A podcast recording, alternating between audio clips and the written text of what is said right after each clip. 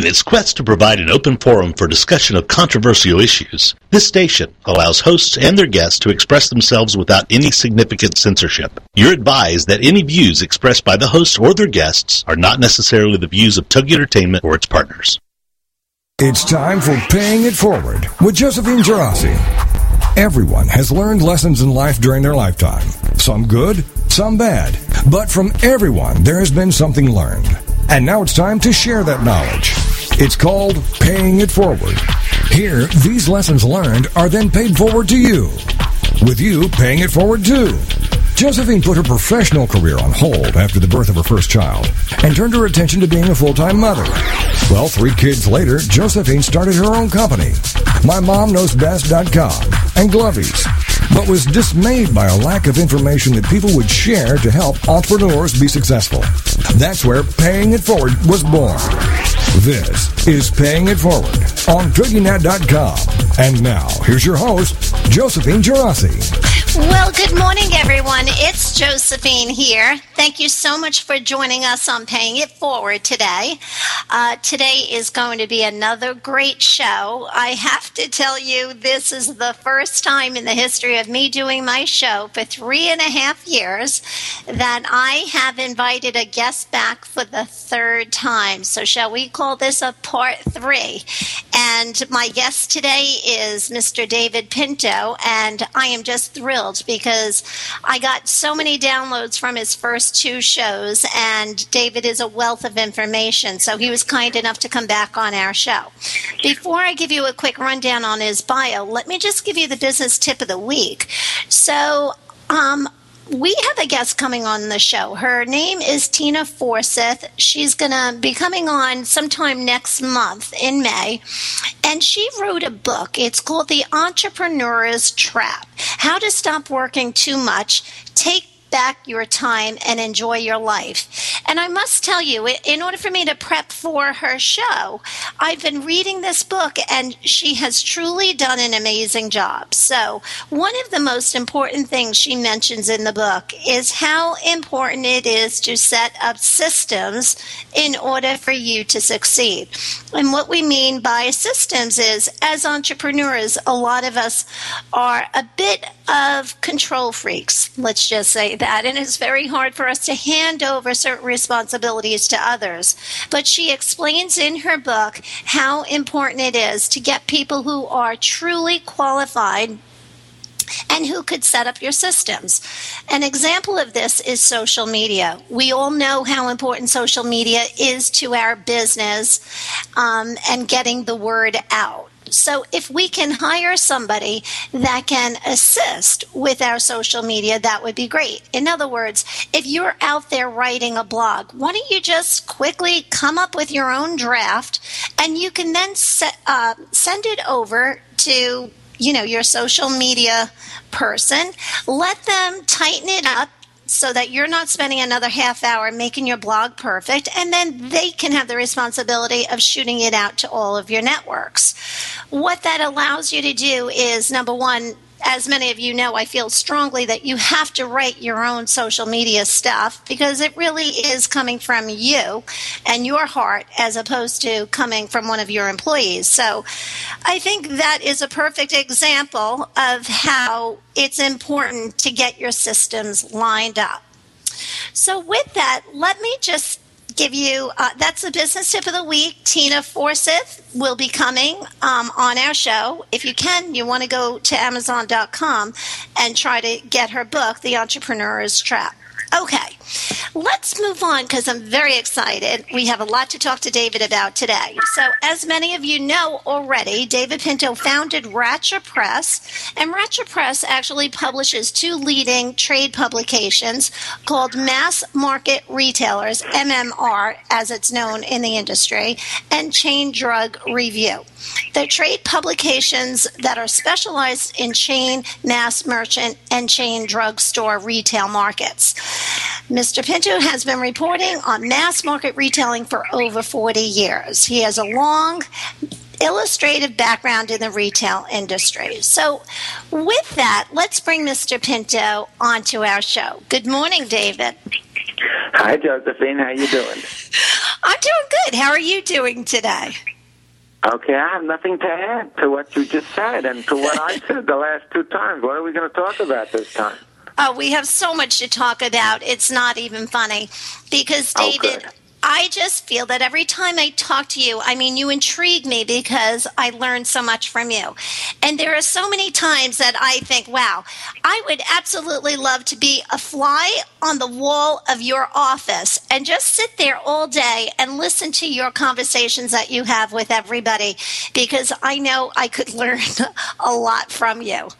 But um, Well, anytime you want, anytime you want, Josephine, we'll set up a little ante room for you, and you can just listen all you want. All right, that sounds good. So, David, I was trying to find a quote this morning and I couldn't find it on the computer. I thought for sure it was George Burns that came up with the quote. It says something like, if I, if I could have known what I know now at the age of 80 when I was 20, then life would be good. Who said that? Do you Yeah. know that quote? Well, I've I've heard the sentiments. I don't know who quoted that, but but uh, I I share those sentiments. Boy, if I only knew if I only knew knew then what I know now. We've all said that, haven't we? Yeah, absolutely. But, I thought this would be a great way to start the show because I know you probably feel that there's something that you learned later on in life that you wish you would have known younger. What do you think that could have been, David? Everything, everything I've I've I've learned in life, I've learned in the last ten or fifteen years. But you know, that's not what life is about. The, the way you learn something is by going through the experiences. I wish I, I I had a different relationship with my parents. I wish I I was more confident at a younger age in business. Uh, I mean, I could I could give you a list of a hundred things. But that's not what life is. You you know, you learn as you go along, and it's almost not fair to say if I knew then what I know now. It's it's just not a valid thing. But we all wish we could do it. You know. But David, The as week, entrepreneur, Go ahead. as an entrepreneur, we have a lot of entrepreneurs listening now. What advice can you give somebody that maybe has been doing their business even for the first five years? It's still st- such a struggle trying to learn what we don't know. Is there anything like what would be your biggest thing that you, you know, offer? you never, you never have, you never, you never should lose that attitude. You know, you always should be a little not sure of yourself. There, you know, the last two days, something happened at, at J.C. Penney. There's this person who was hired as the CEO of J.C. Penney. Seventeen months ago, he had previously set up the Apple retail stores, and he's a, he was a he's a big deal in retailing, and he got fired on Monday. And there's a story in the Times today about the the the the the, the the hubris this guy had, the, the, certainty that he knew everything. And nobody knows everything. And he came into Penney and changed everything without knowing what he was doing. And of course, Penney now is a bigger disaster than it was when he joined it 17 months ago. I, I'm, I'm advising all your listeners to read that story. It starts on the first page of today's New York Times. And it's just all the things that you can do wrong in business. This guy did wrong in in 17 months. He didn't listen to anybody. He didn't listen to the people around him. He fired people without even knowing what they did. He brought in his friends. He he laughed at the way Penney was. He, he everything you can do wrong in business. This guy did wrong in 17 months. This is a smart guy. This was a guy who had a terrific retailing uh, uh, background, who had a wonderful resume. He worked for Target. He worked for Apple. He was very close to Steve Jobs. How do you do that? How do you, how do you uh, come into a job and think you know it all when you really don't? Well, I'll tell you, David, it's very interesting that you should bring that up because on my recent trip to LA, I was coming home on the airplane. I was so exhausted. It was two days of nonstop activity. I went from a dinner straight to the airport. I was exhausted. I got on that airplane and the pilot said, okay, we're ready for takeoff. And the next thing you know, here I was in New York and the pilot said, we're ready to come down. And during the descent, I had about 10 minutes and who was sitting right next to me on the plane? but a buyer from J.C. Penney. And she was so pumped up, I can't even tell you. She was talking about how they're coming out with this brand new line and how J.C. Penney has really made such a turnaround and everything's just going to be great. So it's funny how the CEO had his own employees pumped up that it was going to be a success and how quickly they realized that it was that it, it, was not a success, that it had failed. I mean, that's surprising to me, David, that they were able to see in 17 months that it was really going south so quickly. Well, when your sales declined by 25% in right. a quarter, I, and, and when the CEO has a press conference and says, I made huge mistakes, then you begin to see, hey, maybe the guy really did make mistakes. But when, when the mistakes are so obvious, I'll never understand that. How you can make obvious mistakes when you've had a lifetime of doing this. I, I don't. I'll tell you another story. Um, there was once a CEO of, of uh, Kmart, one of the last CEOs before Kmart really fell apart. this Kmart was located at the time in Troy, Michigan, a suburb of Detroit, and this guy lived in New Jersey. So every Thursday afternoon, Kmart had a company plane. Every Thursday afternoon, he would leave to go home for the weekend, and he would come back Monday morning in the company plane, and he would fly right over the the Kmart headquarters in the company plane. What does that tell? all the employees came up. This guy doesn't care enough to spend five full days a week at, at in, in uh, Michigan. He has to fly home on Thursday. Now, the same story is told in the Times today about Ron Johnson, the guy who, who the CEO of Penney, who got just got fired. He lived in California. He never he never settled in uh, Dallas, which is where Penney's located. He flew back and forth every week. What yeah. is that? I, I agree. You know, I mean, especially as mm. a CEO to get your feet in the ground is so important. I remember one of my first jobs out after I got my MBA. I got hired into this training program, and I'll tell you, I'll never forget Dick Pepter. He taught me so much, and he used to have pep rallies with the employees, and he was right there at that pep rally. And it was so important because we as employees felt he was such an involved person in the company.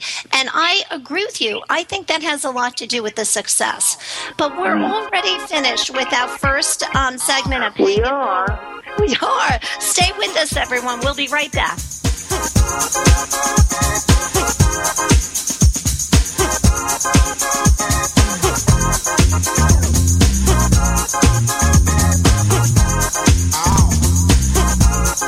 Right back with more Paying It Forward with Josephine Geraci right after these on TogiNet.com. Get ready to live La Bella Vita with Dawn Catherine on TogiNet.com. Live La Bella Vita. If you're wanting to know all the beauty tricks of the trade and the latest fashion trends before everyone else, this is your show. If you admire celebrities' beauty and their fashion sense, this is your show. Do you love wine and want to know more about the process it takes to make wine from the vine to the bottle? This is your show. Live La Bella Vita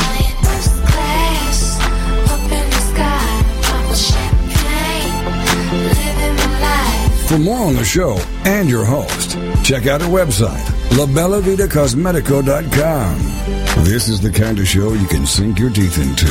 If you enjoy traveling and food and family, all with an Italian flair, then you can live La Bella Vita with your host, Dawn Catherine. Wednesday nights at midnight, 11 p.m. Central on TogiNet.com. Do your friends and family speak the same spiritual language as you? Are you ready to embrace the life you truly desire? Are you ready to find the courage to listen to your intuition, embrace your ancient wisdom, and live an authentic life in joy? Join Gail Carruthers, your spiritual girlfriend, Fridays at noon Eastern Standard Time on the Angel Radio Network as she ignites the conversations you're longing to have. Grab a cup of tea, tune in, and finally find the answers you're looking for and the path of happiness you seek with an hour of dishy talk radio for the spiritually hungry with Gail Carruthers, your spiritual girlfriend, here, Fridays at noon on the Angel Radio Network, changing the world by enlightening the world, one radio show at a time.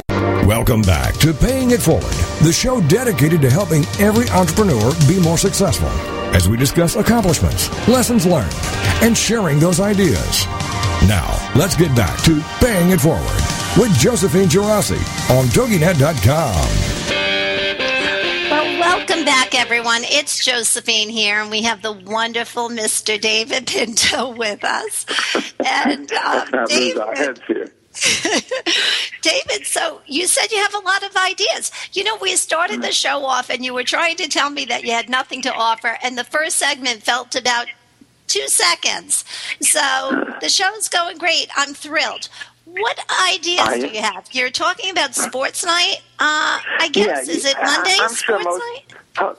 Can I? Is it my turn to speak now? All right, go ahead. It's your turn. okay. I'm sure most of your listeners know who Aaron Sorkin is. He wrote he wrote West uh, the West Wing. He's written this this new television series called uh, uh, Newsday or News News something on on cable. And he's he's he's very well known and he's very talented.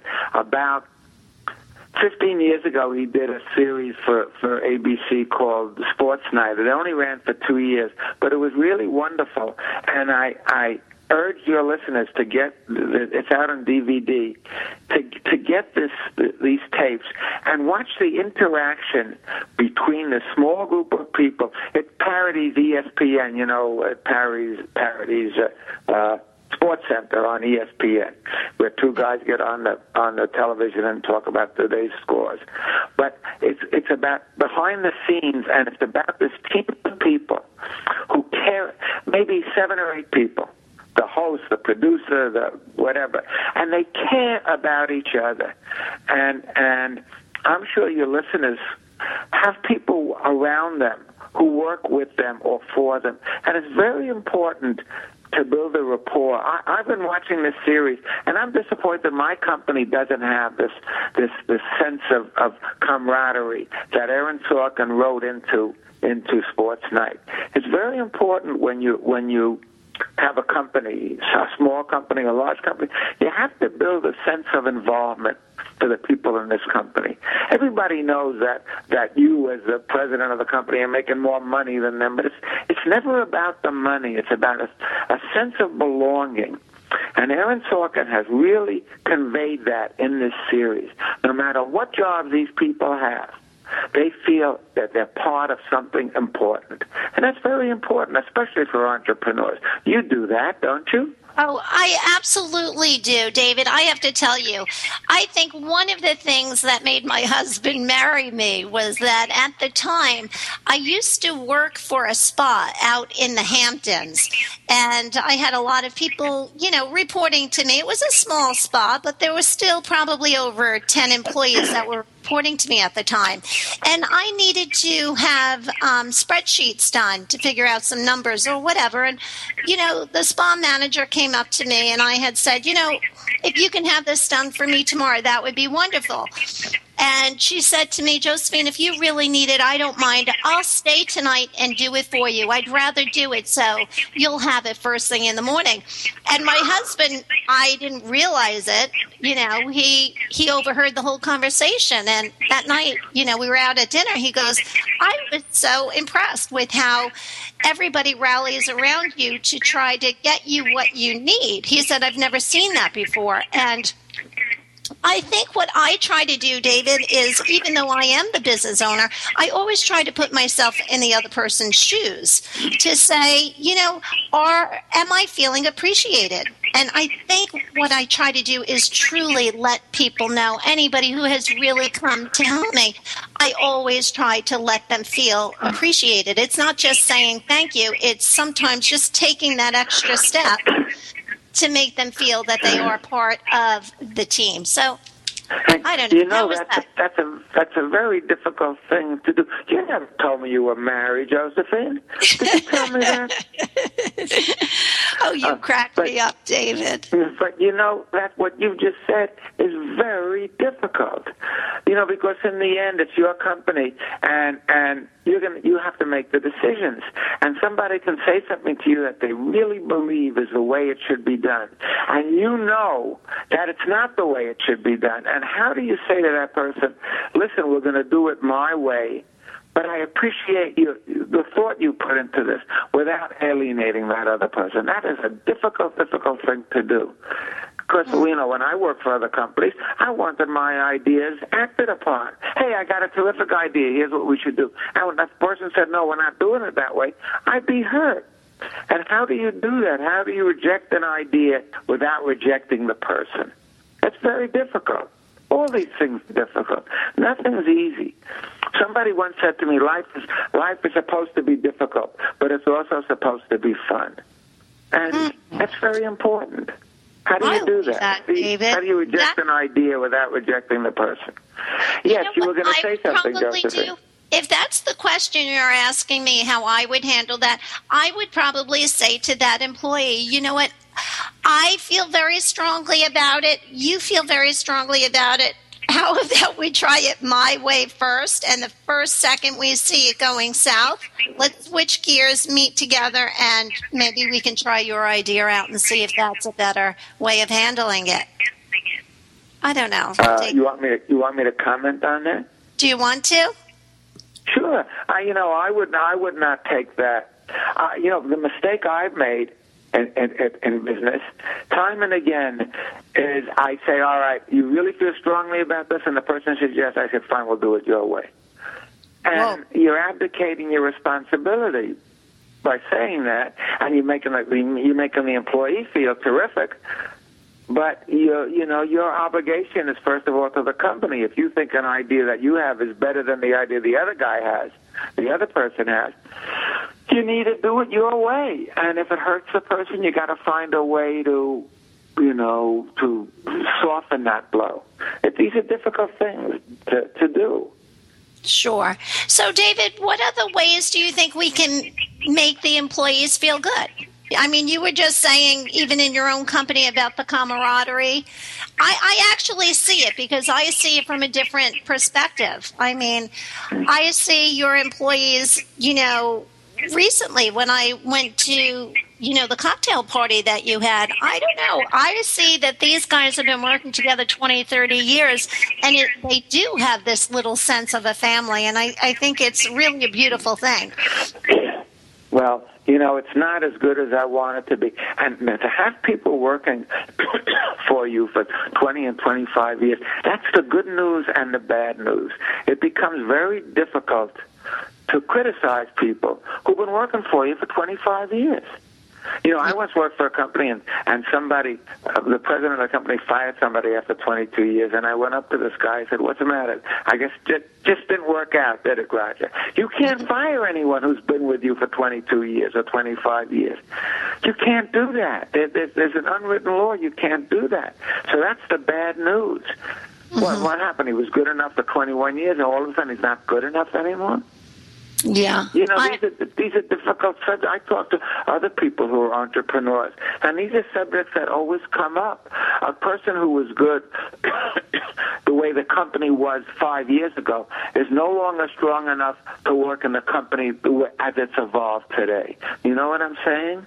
Absolutely. You, you know, when you have two people working for a company and the, the second person's job is to clean up at night, that's terrific because there's no one else there. But all of a sudden you have 10 people working for you, you move into an office building and, and the building sends somebody to clean up every night. Well, that person's job is, is no longer the same job. You know what I'm saying? Absolutely. Things change. Things change. That's what I'm saying. Things change. And a lot of most people don't like change. They don't want to deal with change.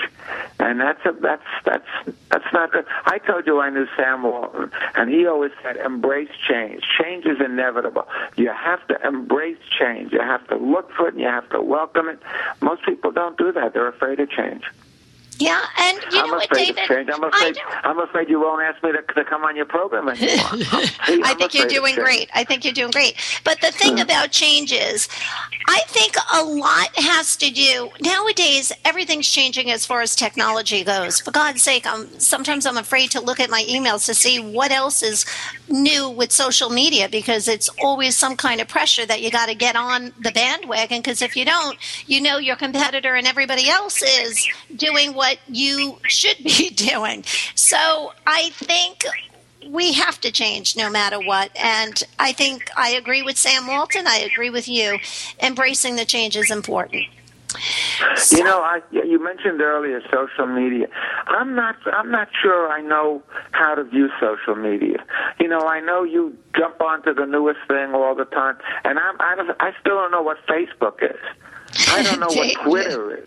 I don't know what a tweet is, and I don't know if I'm if I'm falling behind or if I'm if I'm uh, just being wise to in waiting. You know, you walk around the streets of Manhattan, and there is a sickness. Everyone you see is on their cell phone. They're texting, they're emailing. People get into the elevator. I might have said this last time we, we I was on your program. People get into the elevator on the eighth floor I live on the ninth floor, and they walk into the elevator with their cell phones, looking at their cell phones. And I say, "What are you doing?" Well, I'm catching up on my on my emails. Well, didn't you just leave your apartment? Why didn't you do it there? There's an obsession with with absolutely not wanting to miss anything. You know, wanting to stay connected. That's not good.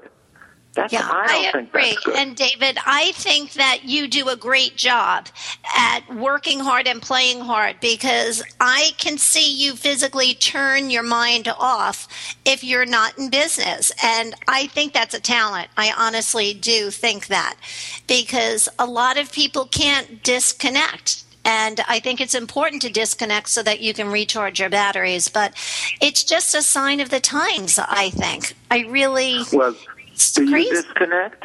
Do you uh, do you have the ability to walk away David, from your business?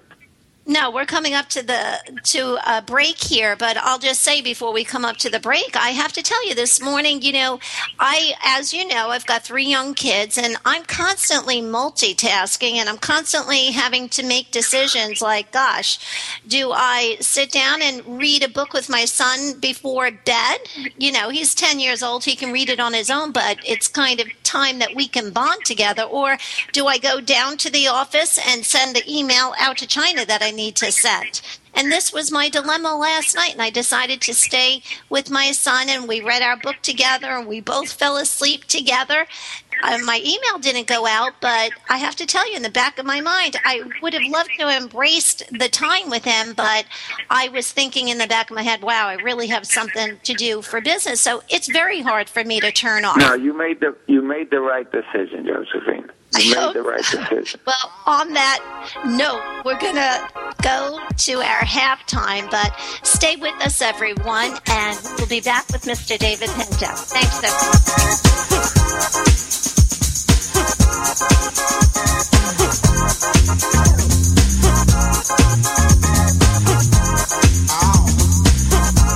We'll be right back with more Paying It Forward with Josephine Geraci right after these on TogiNet.com.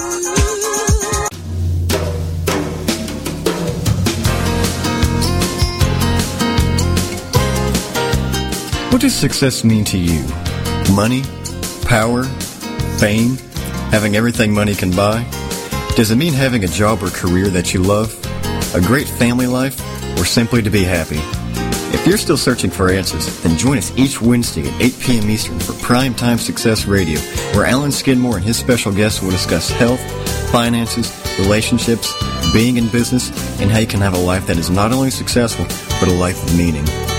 Alan has been studying success principles for over 25 years through reading, attending seminars, interviewing successful people, and a daily lesson from the School of Hard Knocks. And now he wants to share that information with you. So join Alan Skidmore on Primetime Success Radio every Wednesday at 8 p.m. Eastern, right here on the Rockstar Radio Network, as he takes you on a journey of finding the heart of your success.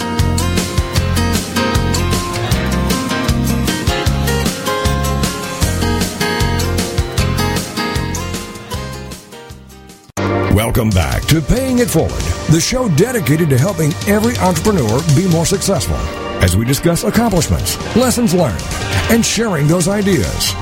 Now, let's get back to Paying It Forward with Josephine Geraci on TogiNet.com. Everyone, it's Josephine here, and we have Mr. David Pinto with us. So, David, I have a question for you. Um, the entrepreneur's curse. Okay? My definition of this is, and you know, I have this curse. is that entrepreneurs tend to be extremely creative people and they have lots of different ideas. And it's not to say that they couldn't be successful with every idea that pops into their head. What is your advice for an entrepreneur that has that curse? Where did you get the idea that the idea that entrepreneurs tend to be extremely creative? Are you basing that on you? David, I think every entrepreneur is. No, I'm basing it on the fact that I interviewed, I think it's 150 entrepreneurs now. Can you believe it? And they were, they were all creative. David, it's so funny that they not only are they creative, they were creative at a very young age. Mm. Like they were all entrepreneurs at a young age. And I even put somebody on the spot and he was like, nope, I was never an entrepreneur. I wasn't an entrepreneur when I was a kid. I said, Are you sure? And then all of a sudden he said to me, Well, if you want to include the fact that I used to rent my eight track tapes to my friends and collect money, I said to him, Are you kidding me? I think all entrepreneurs, I almost think that we're born that way. Well, all right, I'll tell you, there are other characteristics. Entrepreneurs are people who don't want to work for anyone else.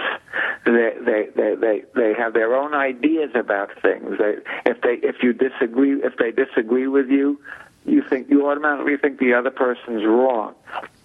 Uh, I think that entrepreneurs, uh, what you said earlier, that they need to control things. That's that's a characteristic of all the entrepreneurs. I mean, they're controlling you know how much toilet paper is in the men's room. I mean, they really control want to control everything, and that's that's a bad thing. I think entrepreneurs uh, are creative because they're allowed to be. You know, they they it becomes easy to think up ideas when there's no one to to argue with you or no one to say no to you. But I think that more importantly, entrepreneurs don't want to work for other people. They they don't do well working for other people. They fight all the time. You know, I'll, I'll classify myself as an entrepreneur. I I fought with everybody at the companies I worked for. I always was fighting. I always was disagreeing. That's a characteristic of entrepreneurs. Wasn't that a characteristic of yours when you worked for other people? Um, try to think. I can't look back and see me as a fighter, but I can remember times thinking in my head when my boss might have been talking to me and me thinking in my head, boy, you have no clue what you're talking about. If we would just do it my way, I know it would work. So. Well, what do you call that except disagreeing? You, yeah. you didn't verbalize it, but you still disagreed with him. Yeah, absolutely. You know, most people would sit there and, and keep their mouths shut to whatever you say. I go along with. Those people aren't entrepreneurs. Yeah. No, I agree. And I, you had said that people who don't want to work for someone else are entrepreneurs. I think the definition for a lot of entrepreneurs is people who can't work for other can't. people. Okay can't work. That's that that's better than the way I said it. They can't work for other people because they, yeah. they're losing their jobs or they're always getting into trouble, and, and uh, it's true. You know, entrepreneurs are different. Well, let's leave it at that. They're different, and I've known a lot of them, and they're different. Yeah, you know, no, they have, they're confident in themselves. They're, I could write a book. They're different.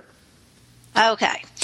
So, David, let's think about something. So, you've had so many challenges and you've had so many accomplishments. Let's talk about the challenges. What was the biggest turning point after you've experienced your first big challenge? You know, all right.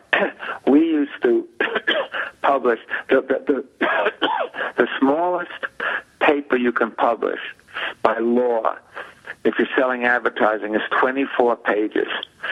You cannot publish anything with fewer than 24 pages in, in a for-profit newspaper. So for, for, for months and months and months, every two weeks we published a newspaper. It was 24 pages. And we had three or four or five ads, and the rest was all editorial. And then one time we went up to 32 pages because we had enough ads to support a 32 page paper. That was a real turning point. If we could do it once, then we could do it again. But until you did it the first time, I mean, we had to publish 24 pages. We couldn't publish less, but we we never got to the point where we, we, publish more because of the we didn't get enough advertising. And then one day we did. And once you do it once, if you do something once, you can do it again. You know, it's not luck that you do something once. That was a turning point for us. You know, another turning point was people started to remember the names of, of our, the name of our publication, Chain Drug Review. For a long time, they confused us with our, our competitor at the time, and that's humiliating. Aren't you David Pinto with such and such? And I, no, I'm David Pinto with Chain Drug Review, and you get annoyed. But a Yeah. turning point is all of a sudden remember the publication's name. That's a turning point. I think that's great. For me personally, it's when I go to a trade show or something and somebody looks at me and they're like, Aren't you the Glovies girl? Yeah, that's wonderful. You know what that's worth? That's worth everything. Everything. Yeah. And and uh, you can't you can't uh, underestimate what it does to you. It makes you keep going. God, are we going to publish 24 page issues forever? No, we have a 36 page issue. If we did it once, we can do it again. It's little things that are turning points. You know that. Yeah, I I I think that's great. So so David, that was that would have been what your biggest accomplishment, right? My biggest that, that wasn't my biggest accomplishment. I told you, me- going back meeting you as was my biggest accomplishment. I am. What? Wait, what yeah, did you say? meeting Your you was my biggest. Go ahead. Go ahead. No, well, what do you think your biggest accomplishment was? Let me just throw that question out there. Looking back at your entire over right. 50 years of business experience, Deciding, deciding to start my own business was my biggest accomplishment. Because everybody wants to do it. It's getting the nerve to, to do it. You know, I've always worked for, and I've, I've said this to you before. I've always worked for companies. My father was a was was a printer for the New York Times. We were we were a family of um, employees. You worked for a company. That was my upbringing. That was my education, and I, I didn't know anyone who worked for themselves. You worked for a company. You got a paycheck every two weeks or every month. When I was uh, going to college, I worked for the public library. Boy, every two weeks there was a paycheck. That was my that was my orientation. So making the decision to to go into business for myself was the biggest decision I ever made. That was the turning point of my life. Except for Okay. meeting you. That do was you have point of my ha- life. do you have any regrets for doing it, David? Like, if Oh God, had, no! That's the best thing I've ever done. The Okay. best thing I've ever done in my life, in in a business sense, was deciding to go into business for myself. You I know, hope there I can problems, say that. I hope I can say that about Glovies. Wait, go ahead, David. Huh? You know, there were there, there were still problems, there were challenges, there were worries, but they're different. They're different. You don't walk into the office wondering if the boss is in a bad mood and he's going to fire you that day or, or yell at you for no particular reason. But I didn't mean to interrupt you. What were you going to say about Glovies? No, I just think it's so funny. I went into this whole business so ignorant, David. I cannot even. Well, you know because you you know my story. But what on earth made me think that I could come up with an idea? It was just an idea. And turn it into a real product that's actually on the shelves of a retail store. And who are my competitors? You know, Procter and Gamble. Seriously, David. Uh-huh. So Well, I went through the same thing. Were my competitors? But you know, the advantage you have is, is that the competitors are all very big and if they're very slow to react. Procter and Gamble doesn't think up a product idea today and get it into the stores by Friday. It's going to take them years. They're going to meet. They're going to have meetings. They're going to have uh, consulting sessions. They're going to do test markets. That's what's wrong with big companies today. You have a huge advantage over them. You want to change the packaging, you could change it in a week. That's a huge advantage. That's the advantage entrepreneurs have, and it's so overlooked. They can they can they can change directions immediately. They don't have a bureaucracy to answer to or, or, to work with. That's a tremendous advantage, and that's the advantage you have. Yeah, and you know what? Just to bring social media back into the conversation for a second, I'll tell you, David, it is quite interesting that we have the same audience. Like, I'm going after the same audience that the big guys are, and you know, I can reach just as many people as they can. So that's the mm-hmm. media, social media that is so impressive. So as soon as Glovies is ready, which I'm hoping is going to happen within the next two months, it's going to be so easy to get the word out that the new product is up and running and you can go online, you can buy it online or you can buy it at these retail stores. So it's uh, it's fun. It's exciting. But um, so, David, you know what my little challenge has been lately about bringing Glovies to the marketplace. How important do you think distribution is? now, you and I have discussed this, so you know the answer. In my world, distribution is everything. No one's buying anything that's not in the stores, or you say online, but I'm saying in the stores. You got, you put you put a product in the stores. You get a product on the shelves at Walmart and you don't ever have to do anything else. That's how powerful Walmart has 30 million shoppers a week. Some, you know, fantastic figures. If you don't have distribution, you're nowhere. If you do have distribution, you don't need much else. That's my feeling. But the question is, so now you're on the shelf. How does everybody know about you? You better go out and They're get to see it. People are going to see it. You know how many people shop? I just said how many people shop Walmart.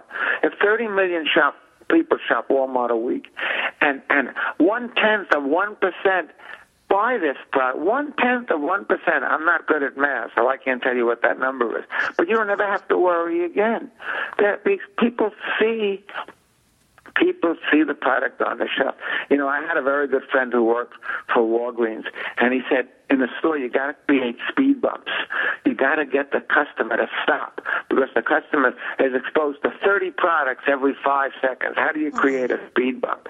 So once you get distribution, your next challenge is going to be how do I create a speed bump at Glovies? How do I make them stop at Glovies and look and say, yeah, I wonder what that is? I think that's, that's the packaging, David. I feel strongly that the speed bump is a package and it has to be something very bright and something that catches the eye of the consumer because you really only have a matter of seconds to get that's that. right. But, well, that's your that's your challenge, but you can't tackle that challenge till you get distribution. All right, I'm gonna I'm gonna take you up on that one. So I think you're right. But here we are. We're on to another break here. But stay with us because David's going to share with us five life lessons. That's going to be our last segment. So we have some really good tips. So stay with us, everyone.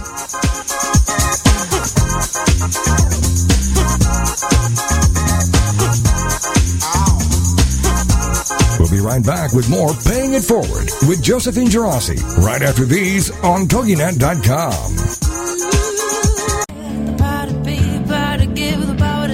Chances are you didn't give birth to Einstein. So why are you trying to raise your child to be like him? Welcome to Stop Raising Einstein with your host, Tara Kennedy Kline, Woohoo Radio Network's parenting show dedicated to helping you release the myth of the perfect parent and discover the unique brilliance in your child and you. Tara and her panel of amazing, intelligent, and sometimes off the wall guests will share the tips, tools, trends, and techniques available that will help you stop raising Einstein and start relishing your role as a proud and present parent. Join her every Tuesday at 10 a.m. Central Standard Time for Stop Raising Einstein, only here on the Woohoo Radio Network.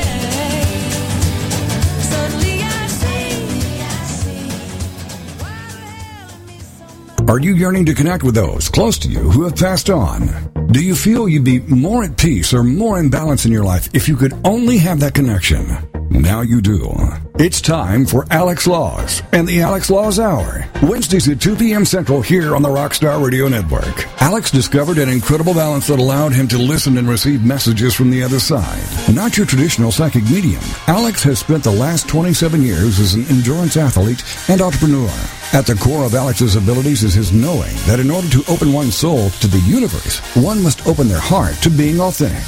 The wisdom Alex has shared from those beyond the veil has helped at an international level and changed people's lives and sometimes too their direction in life. Need help with your life or business direction? Tap into the spiritual realm of Alex Laws. For more information, check out alexlaws.com.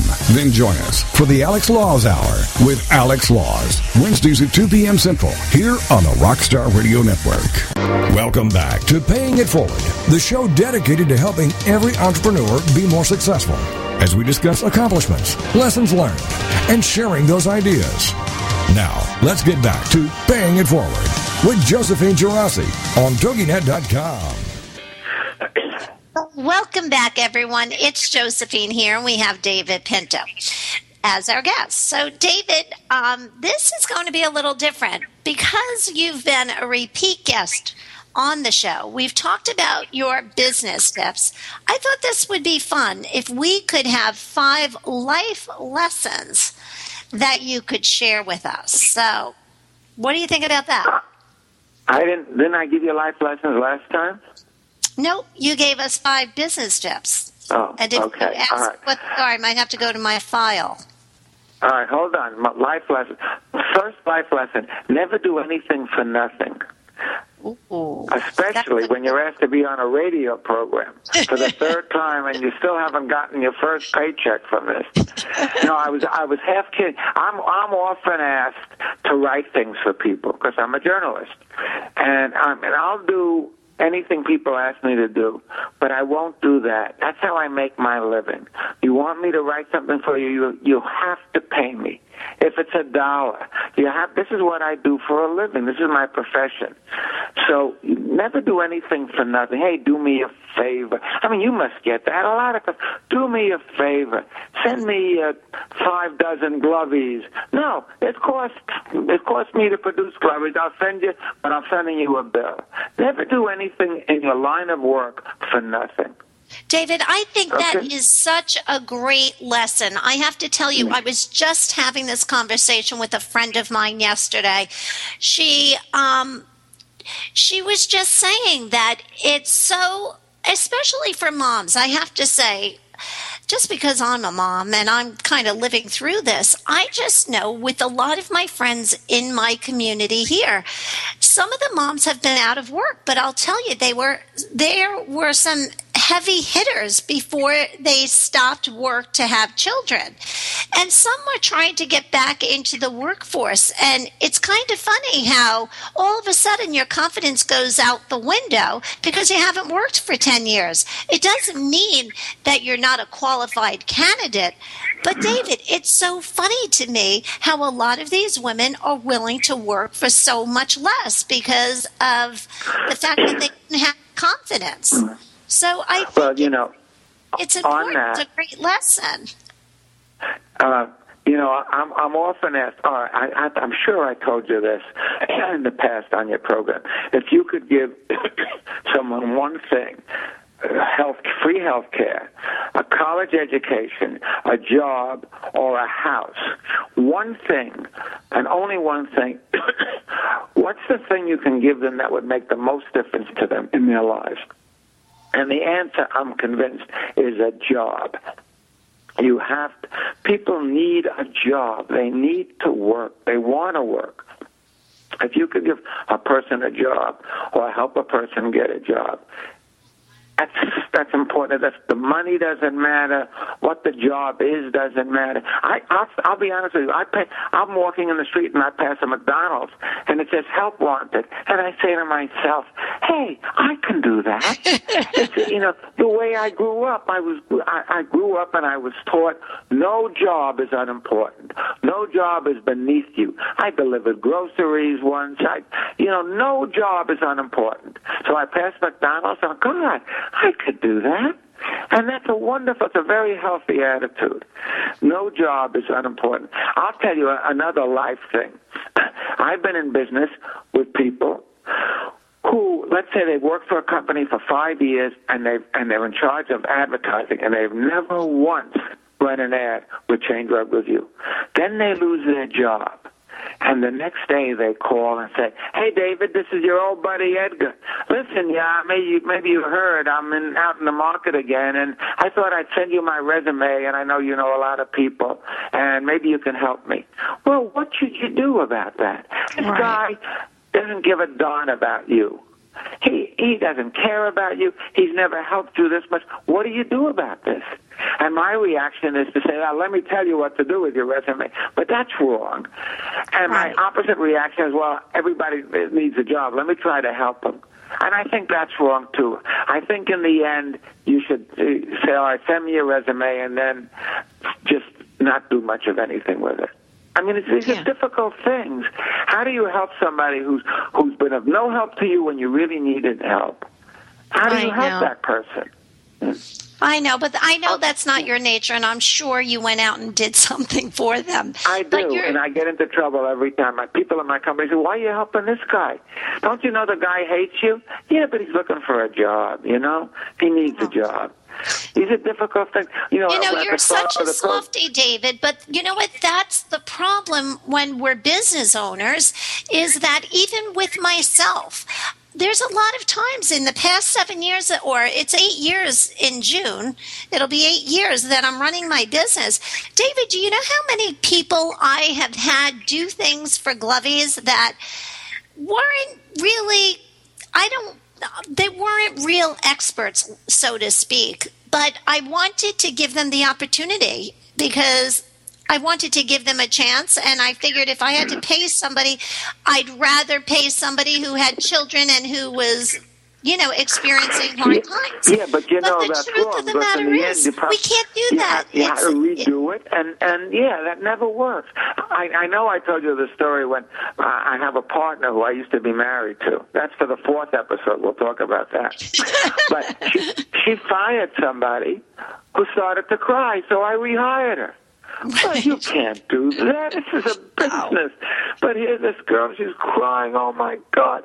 And and she was terrible at her job. And, and Susan fired her. So I rehired her. And Susan said, Did you rehire this person? Yeah, well, she, she was so unhappy.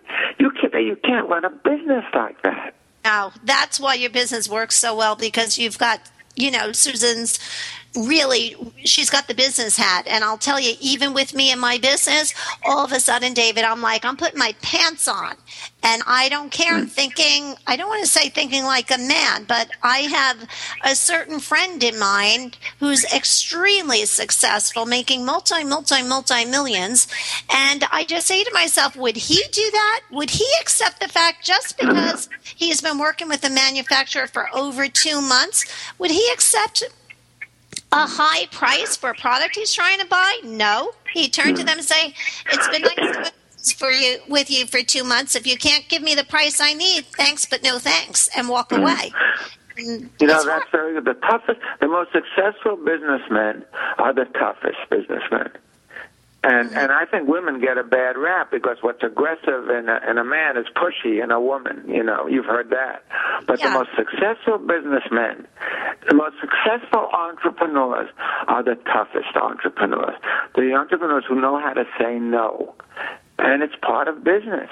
I You know, would I'll like to be in the middle there, though, David. I don't want to be on my deathbed and everybody is saying, "Oh, look how successful she is, and she's got you know billions in the bag," but everybody hated her. I don't want to be like that. I'd rather less I, money. I don't think. No, I'm not talking about that. Um, use your example. If, if if you sense you're being overcharged, you have to say, "Hey, listen, you know, uh, this is not what I wanted to pay, and I happen to know you're giving the guy down the street a better deal than I'm getting." That's what being a tough businessman is. And you know you've been you've been very kind and you took me on when no one would. But but be fair. You're charging me more money than you're charging everybody else. That's what being tough is. Okay, I like that. All right, David. How many uh, how many life lessons have we gotten to already?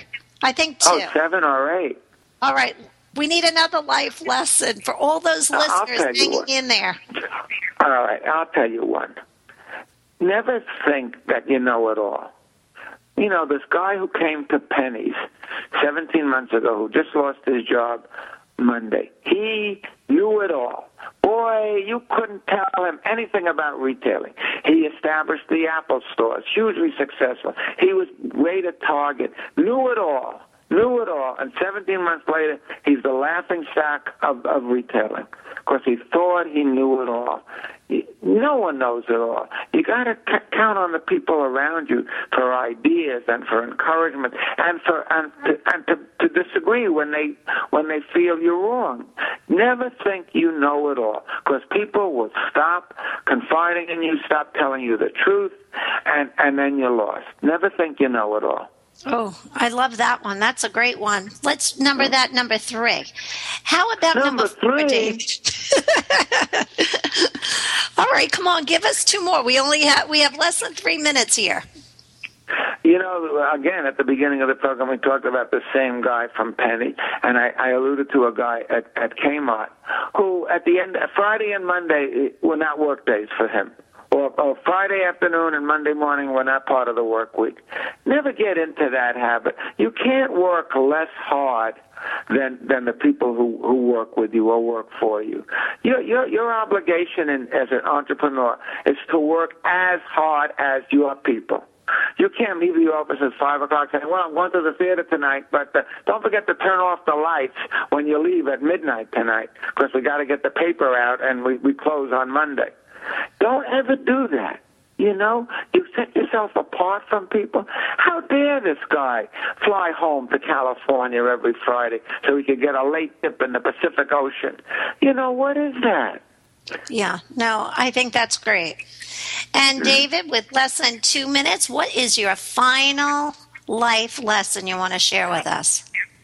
Never be on a radio program more than three times because you're, you're very hard. Come on, David, come don't up with- say that because pretty soon I think you should become my co-host. Well, I am. I, I would do that. Is it, how much does it pay? Does it pay a lot of money? Well, listen, you're the pro at getting advertisers. Maybe this is a good idea. Yeah. Oh, let me think about that. Come on, Let- come let on, me- have you know, one more step. I'm going to give you one more. Hurry okay. up. All I- right, I- all right. I- there are several variations of simple is best. Keep it simple. It's always the the little things. You know, have confidence in yourself. These are all related. Simple stuff always works. We've we've come up with ideas in our company. The simplest ideas. One time we decided we were going to recognize the ten most influential women in mass market retail. We were just sitting around kibitzing.